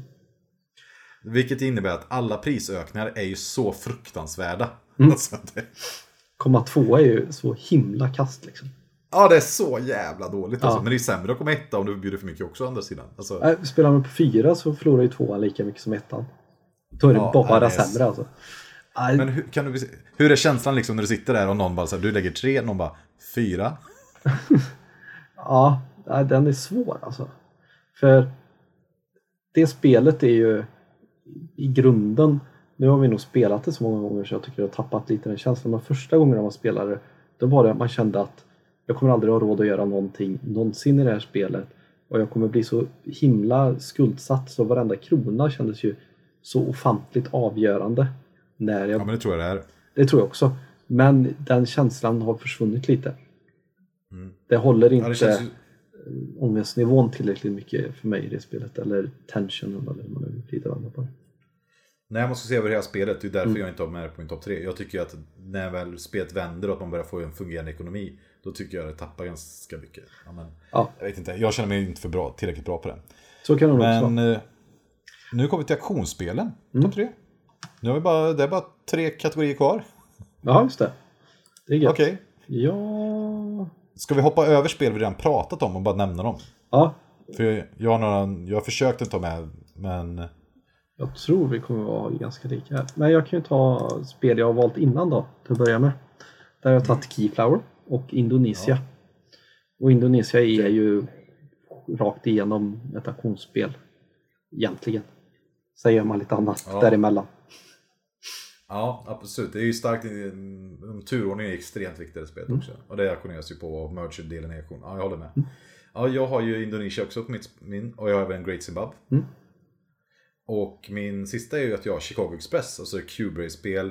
Man, jätteenkla regler, finns tre actions att välja på. Fruktansvärt elakt och elakt, det är väldigt kompetitivt auktionsspel. Det är bara köpa aktier, billigt och du måste göra vid rätt timing i spelet. Ja, för det är väldigt avgörande. Och det spelas ju på 45 minuter också. Ja. Ja, det är ju ett sånt spel också. Där jag spelade senast, det, då händer en sån situation i spelet så att det är en, ens incitament är vilka aktier man har. Och sen får man, har man kanske tre aktier i tre olika färger. Mm. Och sen så är vi helt plötsligt halvvägs in i spelet. Då har jag och min granne exakt samma aktier. Alltså exakt samma aktier. Och det kass. står på exakt samma score. Men jag har 10 mer pengar. Vilket betyder att gör vi exakt samma sak resten av spelet så bara automatiskt vinner jag. Och det är ett sånt spel, är, man ser ju direkt vem... Man måste ju hela tiden samarbeta, man får aldrig placera sig i en sån situation att någon annan bara har samma sak som en själv fast mer pengar. Då har man dött. Ja. Det är ju riktigt hemskt. Ja, Ja, det är riktigt svårt och hemskt spel. Det är nog det svåraste spelet jag har tror jag. Mm. Tycker jag. Jag valde Estate som... Jag tror jag har valt rätt där i alla fall. Att det är det spelet jag tänker på. Det är ju ett kul eh, biddingspel där det kan gå så ofantligt fel beroende på... Det är så många olika saker att bjuda om som gör så ofantligt stor skillnad i spelet. Och man måste samdra med någon en stund och sen sluta samdra med dem. Och, ja, och så är det ett kort spel som är riktigt, riktigt tungt. Alltså det här är ju ett av Capstones Simple Complex-spel. Det heter ju, jag tror det heter Neue Heimat från början. Man ska ju bygga upp ett nytt bostadskomplex på något sätt, temat. Alla får varsitt eh, företag och att man, man varje runda, en gång ens tur så får man välja, ska jag sätta ut en, vad ska man säga, våning, ett tak eller någon specialgrej kan man säga. Och sen så, det är, det, som, det är en så sjukt intressant aktion för att du är liksom budgivare, om man säga, eller annonsör kan man kalla det för det. Ja. Vad ska man säga? Samma som Modernart egentligen, att du säger jag säljer det här, jag vill ha fyra för det här. Mm. Och det, om någon då tar det budet, då betalar de till dig. Men tar ingen det budet så måste du betala det själv. Ja,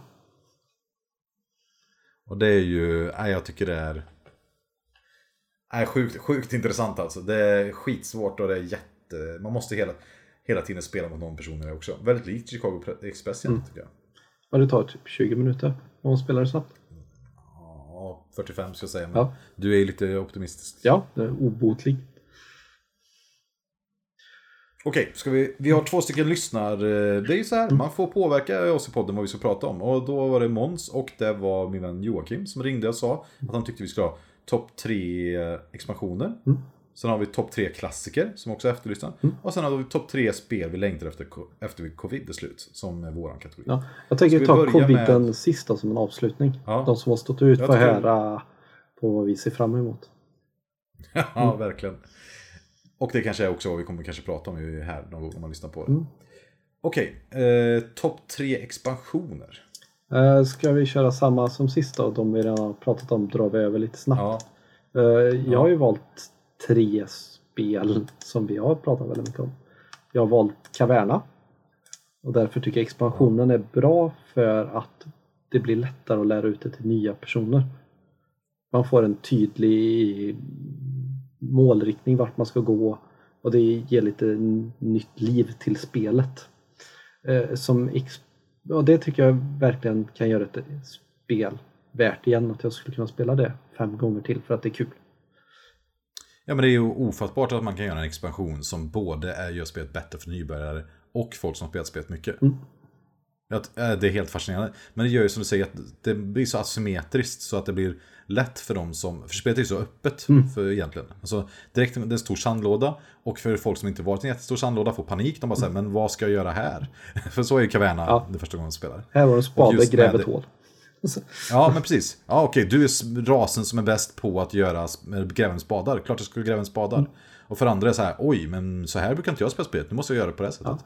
Jag har ju också med den på min topp tre. Jag tycker den är lysande. Forgotten Folk heter den. Ja. Jag har förut ett extra exemplar om någon vill köpa, för jag blir så nervös att jag inte skulle få hem mitt för det började ta slut i Europa, så jag köpte två. Och det är ju vansinnigt bra alltså. Det är gött. Och det är kul också, för det var ju en fan till spelet som gjorde det. Och UV plockade upp det som gjorde det tillsammans. Det är Ja, det är, vansinnigt bra expansion. känns som en bra genomtänkt eh, expansion. Kul att asymmetriskt det kan vara riktigt bra ibland till spel. Generellt men gillar det- jag det inte. Nej men precis, men det är skitbra. Eh, ja, sen har jag ju med, det är ju helt bisarrt att du inte har med ketchup. Ja, det står FCM där och det står ju för ketchup. Jaha, okej, okej, okej. Ja, jag förstår. Ja, men den är ju, vi har ju bara spelat den några gånger och bara spelat Milestone. Helt vansinnigt bra. Ja. Och sen har jag med Hans Teutonica här också. Jag tycker att de kartorna som finns där, det är ju en av mina favorittyper av expansioner. Nya kartor. Och kartorna som är i Hans Teutonica är ju jättebra. Så som bara flyttar om de här specialactions som man låser upp under spelets gång. Vilket gör att eh, det känns både fräscht, utmanande och sen finns det några specialmekaniker på de här kartorna. Jag eh, kan bara varmt rekommendera dem. Och som en expansion eh, ska vara, du spelar inte med det första gången du spelar det. För det finns ingen anledning, du spelar basspelet. Ja, För annars är ju på något sätt att expansionen var egentligen basspelet men det släpptes sen som en patch alla. ja, Eller som vår andra podd som vi gillar, eh, vi snackar brädspel, de sa det är en plåsterexpansion eller bandageexpansion. ja, Det, det är verkligen så. det är ingen aning. Eh, Jag har valt Barrage också. Jag tycker att det ger... Jag, spelat, jag började spela med expansionen, det var nog inte rätt val. För det blev ännu mer att hålla reda på. Men eh, nu har vi spelat det lite både och. Och jag tycker att det är... Utan basexpansionen så är det riktigt torrt, jobbigt och hemskt. Med expansionen så blir det lite mer fritt där man kan göra lite mer som man vill men det är fortfarande tappar inte tävlingsmekaniken som många andra spel gör. Jag håller verkligen med om det. Jag tycker du träffar helt rätt. Det blir lite öppnare men det är fortfarande, fortfarande tension och spänning i spelet. Ja. Ja, det är kul. Ja, ja men riktigt, riktigt bra. Det är riktigt bra. Det är lite jobbigt också, jag tror den är skitsvår att få tag i nu. Så det är jobbigt ifall någon lyssnar till den måste köpa den. Men så, så är det. Det är därför man jobbar. Topp tre klassiker. Eh, Vad är en klassiker? Någonting som är år, efter, år in efter år ut. ja, precis. Eh, jag tänker gamla bra spel är väl lite klassiker. Lite som uh, Skönheten Men vad är gammalt? Ja, men jag tänker filmrecension då. Skönheten och odjuret om vi tänker Disney. Eh, de sju små dvärgarna Alltså, liksom. Det är väl upp till var och en för mig. Jag, liksom, jag tycker att Fritz Langs film, stum, tyska stumfilmer från 20-talet, de är gamla för mig. Ja, En film på 60-talet känns inte gammal. Alltså franska nya vågen. Så det hör ju bara på namnet. Känns, lite, känns lite nytt liksom. jag tänker att Men- Die Hard 1 är liksom en riktig klassiker. Ja, det är en actionfilmsklassiker å andra sidan. Det finns massa Men, eh, olika där. Det, vi kan nog ha det som en separat Ett filosofipunkt eget avsnitt. någon. Ja. Okej, men vi tänker eh, efter 2005. Ja, det kan ju du säga som har koll på när någonsin ett spel har släppts. Jag vet ju inte om det är ett år gammalt eller 20 år gammalt. Om jag inte ser det på lådan Okej, för att se Kör jättegammalt. hårt. Men jag Tre valde, klassiker. eh, vad heter det, Eufrat och Tigris. Mm, det är ju en klassiker. Ja, vårat nyårsspel. Riktigt Mm, bra klassiskt spel. Ja, vi försöker spela det varje nyår. Nu kommer vi inte kunna ses detta nyåret men eh, det är ett sånt. Det är ett klassiskt spel som riktigt väl håller upp liksom, för mig. Ja, det är ju Rainer Knizia, civilisationsspel, sjukt intressant tilelaying. Ja, det är vansinnigt bra, jättesvårt. Det är, man drar en påse och det är lite slump, men det, det var, det var jag, vad jag vet så låg det jättehögt på BGs topp 10 Mm. förr. Det kan jag verkligen förstå. Men jag, jag håller ju med. Alltså, när någon säger klassiker så tänker jag ju på det. Mm. Och jag tänker ju även på Advanced Civilization som jag kanske inte har med på min egna lista här. Nej. Men... Eh, är Agricola en klassiker? Är det en modern, liksom, det är en modern klassiker? Ja, det tror jag nog. Jag, Ja, men jag, då, jag, jag tänker tycker ändå en klassiker, bara, bara lite sådär snabbt. Det är ändå något ikonsättande för en generation. Annars kommer det aldrig att bli en klassiker och Caverna har väl ändå varit det för brädspelsvärlden. Okej, men då tar vi en sista som jag tycker känns sjukt given. Mm. 1830. Ja, definitivt klassiker. Har ju eh, startat en helt ny egen genre liksom. Om en liten får man säga. Det är ju liksom en nischad, liksom, men det är, måste, det är, en, det är som en actionfilmsklassiker. Det är en Mm. Tåg, ekonomi, ekonomiskt spelklassiker. Ja. Sen tror jag vi har haft väldigt tur att vi hamnade där när vi gjorde den, när det liksom helt exploderade någonstans. Det kanske är för att det blivit billigare brädspel, jag vet inte. Okej, men jag, jag hoppar över er för att Tigers över som du tog Mm. den. Jag tar Dimache då, som vi spelade på min födelsedag. Ja, det känns som ett spel som man verkligen inte förstod någonting av tills det var för sent. Jag tror det kommer Ja, vara så tysk inrikespolitik liksom. Ja, det kommer vara, det kommer vara fantastiskt nästa gång. Vi har väl spelat en gång. Det sägs ju vara det bäst, ett av de bästa tunga eurospelen på fem. Och ja, det tror jag verkligen efter att ha spelat en gång att det kan vara. Ja, jag tror inte det var ett bra öldrickarspel. Vi spelade under åtta timmar och drack 10 till 12 starköl. Det var... Det var en jättetrevlig upplevelse men jag tror inte det hade tagit åtta timmar om vi inte hade druckit så mycket öl och var så förvirrade. Det kanske inte var det bästa. Det bästa. Ja, det var ju en dramatisk upplösning när personen som hade lett hela tiden i sin maktkamp för tyska riket bara såg sin makt försvinna ut från sista viktiga valet och blev jättearg. Stackars Arvid. Ja, gud. Ja, det, är, det är kul att se människor bli arga på riktigt. Jag har liksom inte riktigt något bekymmer med det. Ja, det var... Ja, fy fan. Men riktigt kul. Ja, hade du några mer klassiker? Jag tänker Magic. Det är Ja. liksom lite 1830. Det har startat en hel annan generation av eh, kortspel liksom, som är ofantligt och gett så mycket till våran hobby. Ja, ja, men det är ju... Det är inte bara vi som har spelat Magic och sen börjat spela brädspel. Nej, men jag tänker det har ju startat. Jag tror inte Dominion hade kommit till. Jag tror inte Key, Chainforge, vad det nu heter, hade kommit. Keyforge. Ja, Nej, är självklart. Pokémon Nej, men... hade nog inte blivit ett kortspel om inte Magic hade lagt grunden. Liksom. Nej. Och, nej, men det, så tror jag. Men sen så vet man ju att förr i tiden på konvent så var det verkligen Magic-spelarna mot brädspelarna och så vidare. Ja. Men, ja, Det, jo, så är det. så är det. Eller mot rollspelarna. Eller mot rollspelarna. Det är ju, ja, nej, jag, ska inte spä på det. eh, Okej, då har vi spel vi längtar efter covid. För nu börjar vi, har vi hållit på alldeles för länge. Ja, definitivt. Jag eh, har lagt till eh, Watergate tror jag det heter. Tvåspelarspel.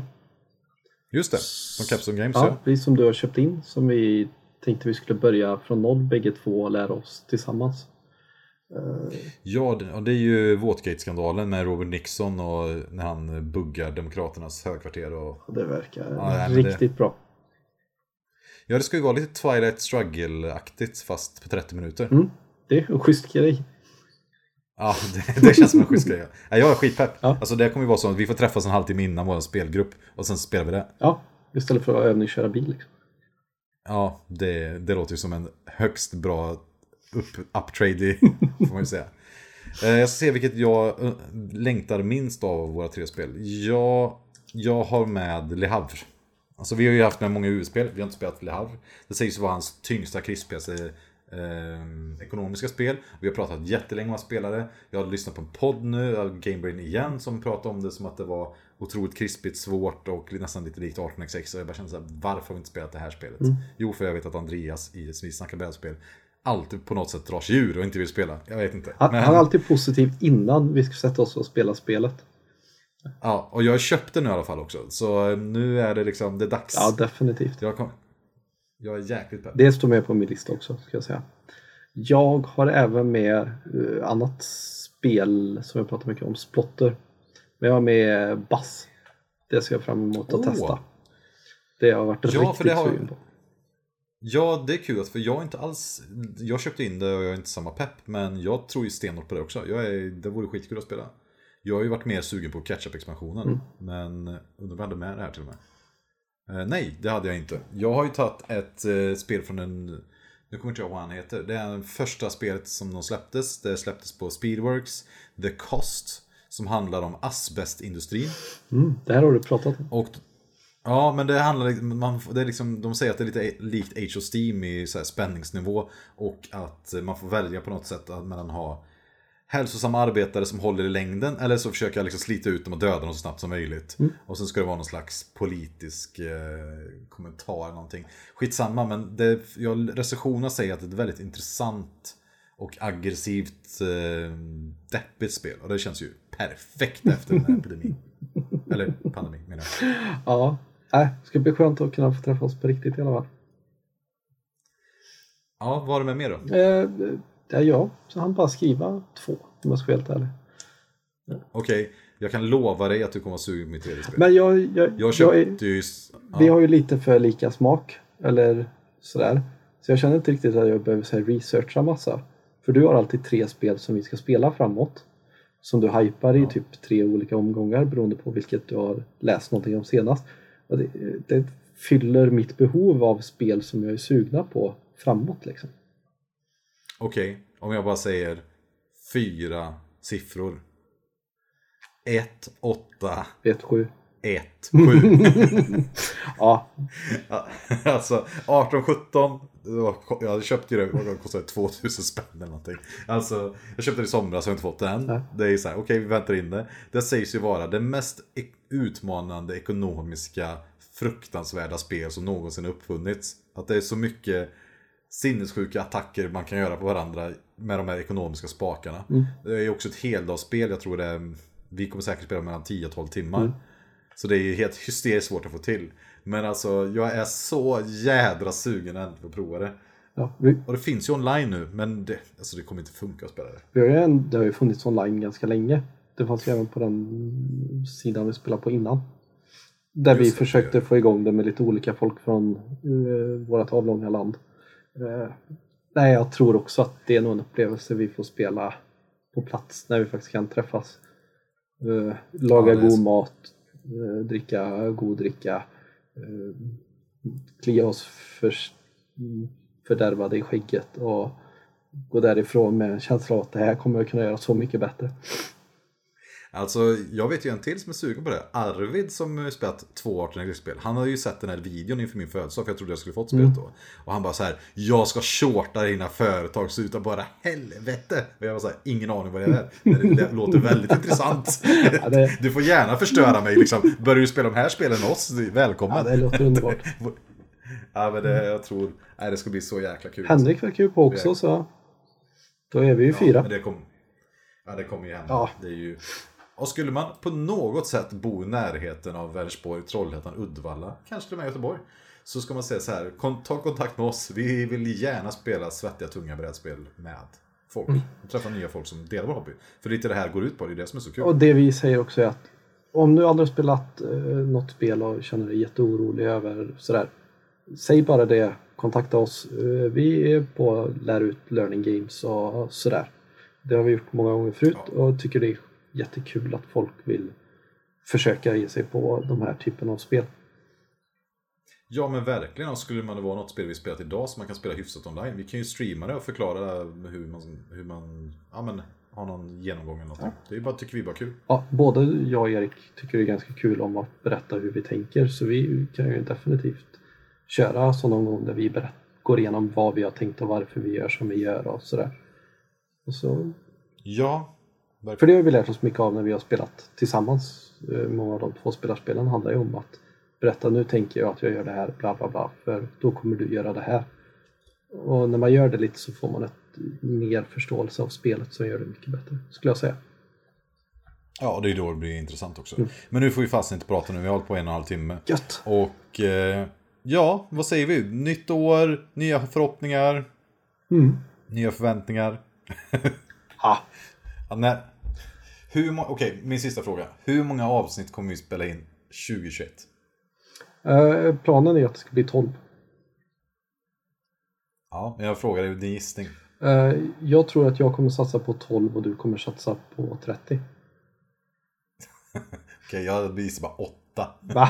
Nej men, Du, nej men det kan jag säga så här. Den, den positiva kommentaren vi har fått betyder jättemycket för om vi fortsätter. För det tar ju faktiskt... Alltså för de här samtalen kommer vi ju fortsätta med. Frågan är om vi klipper podden och lägger ut podden. För vill ingen lyssna så är det ingen idé. Men nu har det ju... Nu har det var- det har varit över 100 personer som har lyssnat på det. Första var väl 250 snart. ja, har det är helt galet. det. Var YouTube. Eh, Ja men det är helt galet. Det är det.